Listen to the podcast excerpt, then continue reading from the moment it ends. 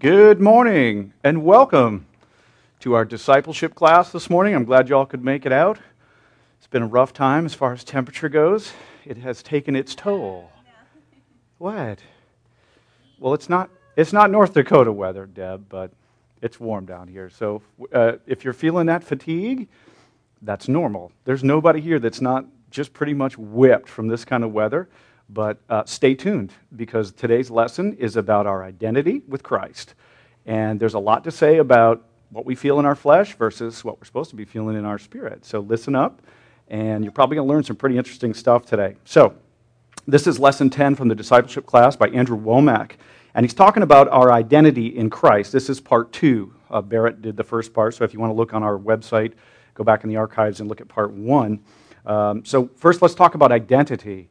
You know, I was thinking about this. So I was saying, you know, when you go to any official place, they ask you for your identification. So, do we have an identification with Christ? I, I, don't think we do. It's not, a, it's not a card. It's not like you can just hold up your card and say, well, I'm saved. See, I got it on, on my card. It's not an identification, it's an identity. It's an identity, it's a personality, it's something that you are, not something that represents the club membership that you have. It's a living thing, it's your identity in Christ.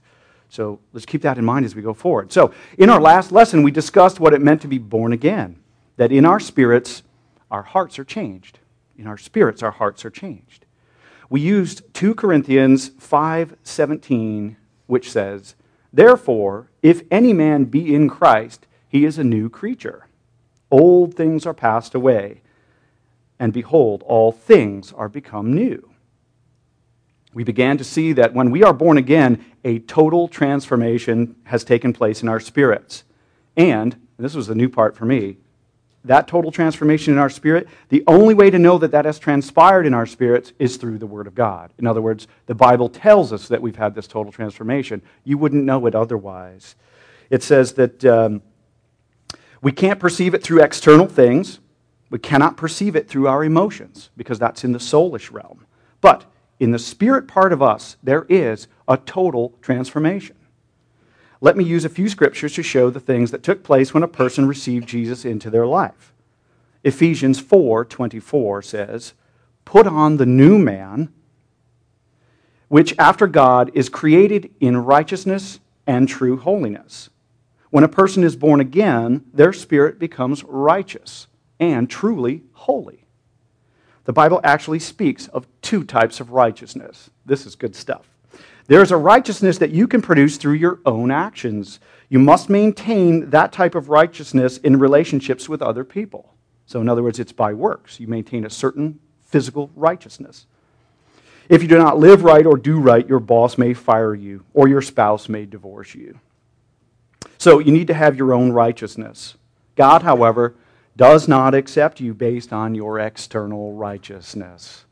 And that's important. God literally gave you his righteousness. So it has nothing to do with you or your abilities or how good you act.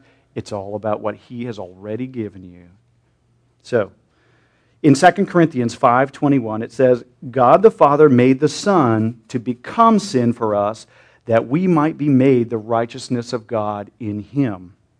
So there is a righteousness which goes far beyond our external righteousness and is based on what God did for us.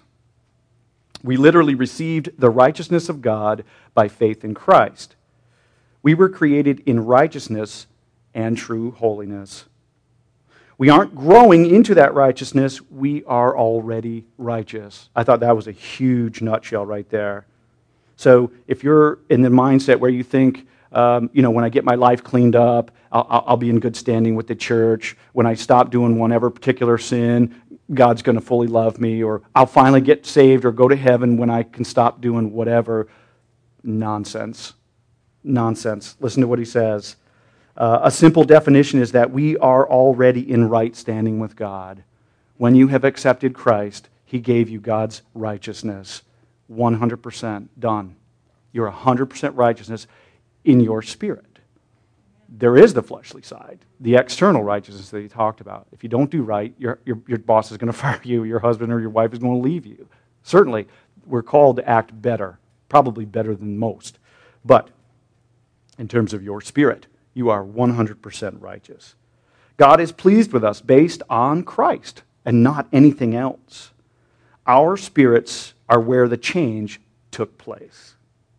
We are already created in righteousness and true holiness and are brand new creatures. Ephesians 2, verse 10 says, For we are his workmanship, created in Christ Jesus unto good works. In our spirits, we are perfect and complete. So you need nothing in terms of your spiritual man. There is no sin in your spirit, there is no inadequacy in your spirit. Ephesians 1:13 says that after you believed, you were sealed with that Holy Spirit of promise. And what does that mean?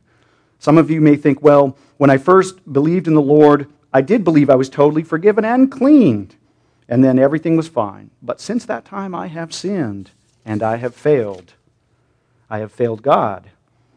If you did, you failed in your actions and in your mental and emotional part, but your spirit did not sin.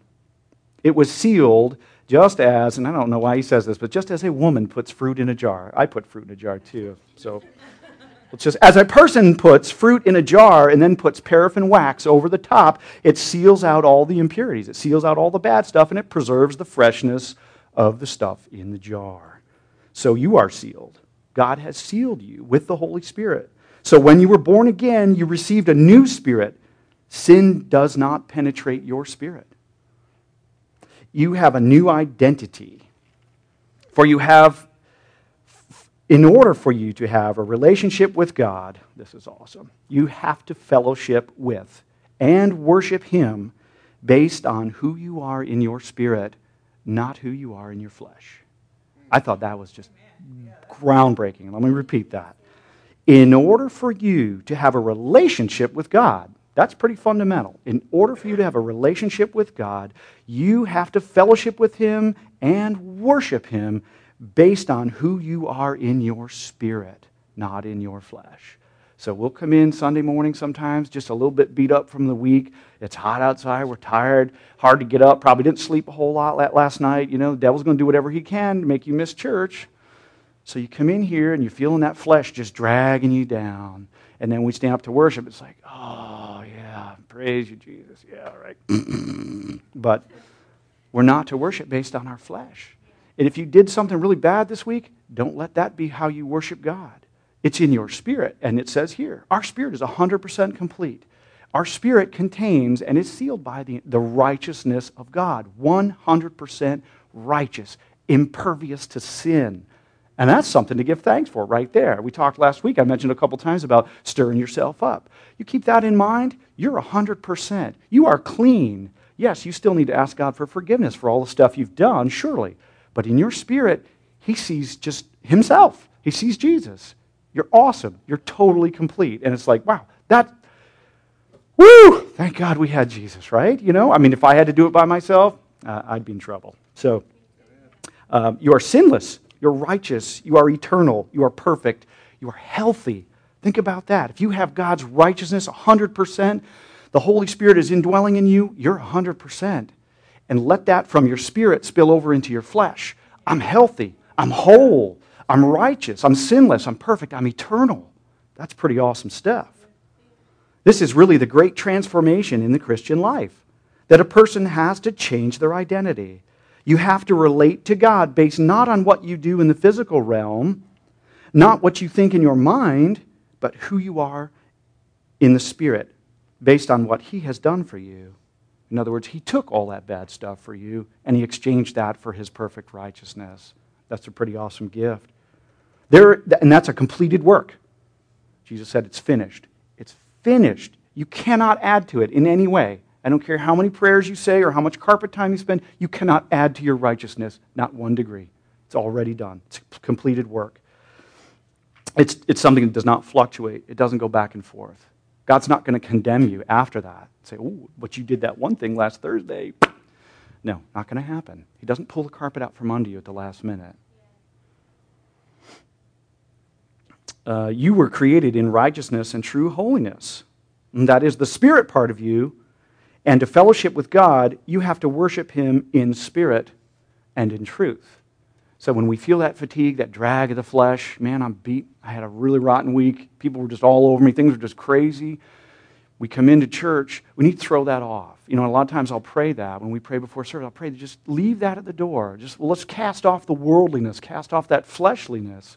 Let's, be, let's become spiritual. Let's think about who we are in the Spirit. We're 100% righteous. Let's worship God from that place. I'm 100% righteous. I'm going to stand before God and sing His praises, just like the angels will. They don't have sin either. You have to stand in this identity of who you are in Christ. And just, that's just something to think about as we go through the week. You have to stand in the identity of who you are in Christ, no matter what's going on in front of your eyes. And I know that's hard. I've been there, and I have failed in that perspective many times. But when you're standing and the world is bombarding you with everything, stand in your identity. It's not an identification card, it's an identity. This is who I am. I am 100% righteous. So you need reminding of that go to the media tab and start watching this lesson over and over again until that sinks into who you are and how you act. Okay, we're going to ask, ask some questions. So I will need a couple of people to volunteer to read some scriptures. And I'm going to start picking if no one volunteers. we'll start over there with Priscilla. Would you please read? Uh, and you can come up and just read off the screen. We're going to do it in the translation I want. 1 Corinthians, I'll give you a call when, you, when you're ready. 1 Corinthians 6 17. Uh, JD, you can read Ephesians 3 17. John, would you read uh, 1 John 5 12? Um, Brandon, would you read Colossians, uh, 1 Colossians, I'm sorry, Colossians 1 26 and 27?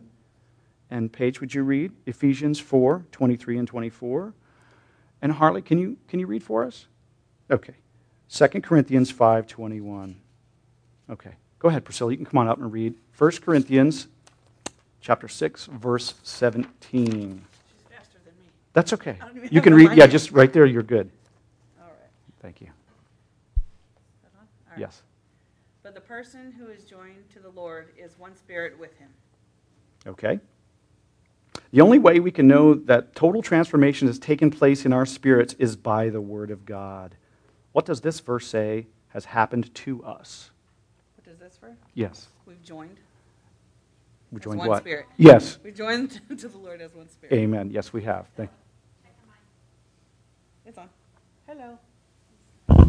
Uh, Oh. Let's do that again. Go ahead. Rewind. Yeah, we can, Okay. we can edit First that. Corinthians six seventeen. But the person who is joined to the Lord is one spirit with him. Okay. The only way we can know that the total transformation has taken place in our spirits is by the Word of God. What does this verse say has happened to us? We've joined the Lord in one spirit. Amen. So we have the Spirit of God, right? Amen. Okay, good. Thank you. Um, who else did I choose? JD, come on up. Y'all feeling that flesh dragging on you? Yes, sir. Okay. Ephesians chapter 3, verse 17. Then Christ will make his home in your hearts as you trust in him. Your roots will grow down into God's love and keep you strong Okay. Where does Christ now dwell? in your heart. Amen. He does indeed. Yes, he Thank you. Okay. John, would you come up?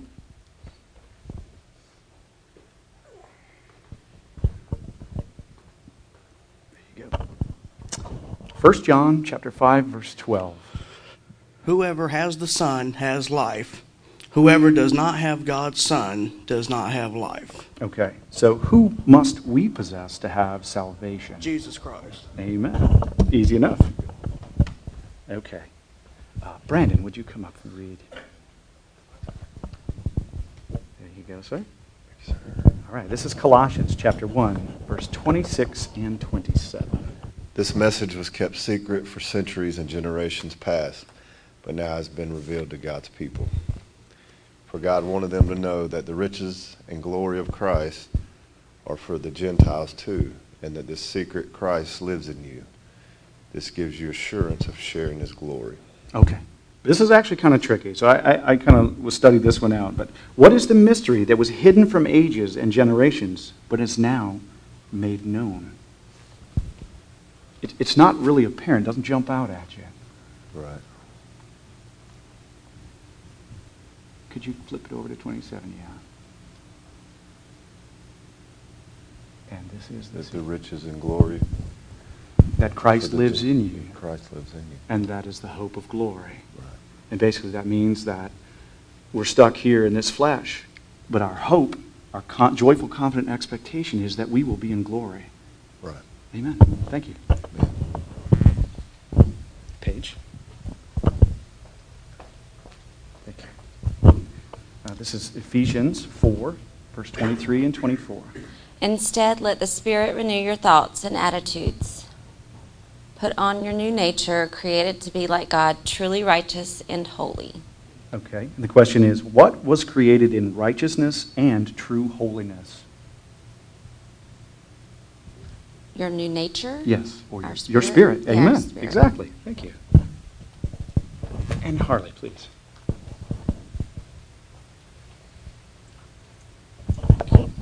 This is uh, two- 2 Corinthians chapter 5, verse 21. For God made Christ, who never sinned, to be the offering for our sin, so that we could be made right with God through Christ, Right. So whose righteousness do we possess? Jesus Christ. Amen. Exactly. Thank you.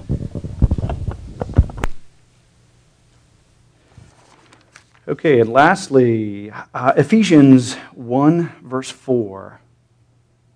And that says, Even before he made the world, God loved us and chose us in Christ to be holy and without fault in his eyes.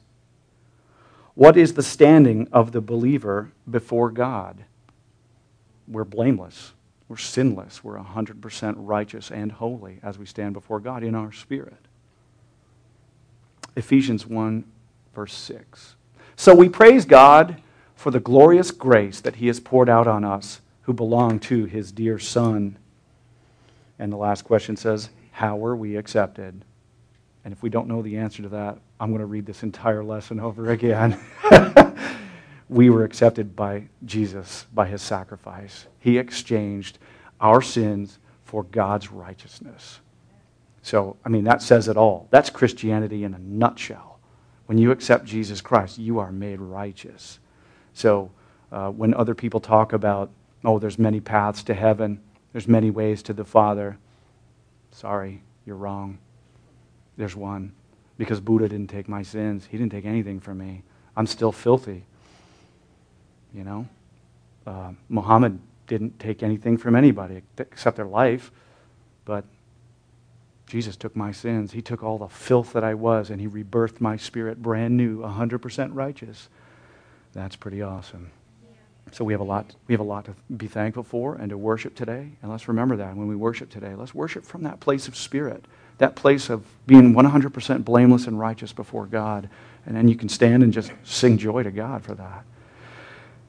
Unless anybody has anything or any questions you have, we'll call that the end of our lesson. And um, we'll see you here at 11 o'clock for the service. So be blessed, and we'll see you back here.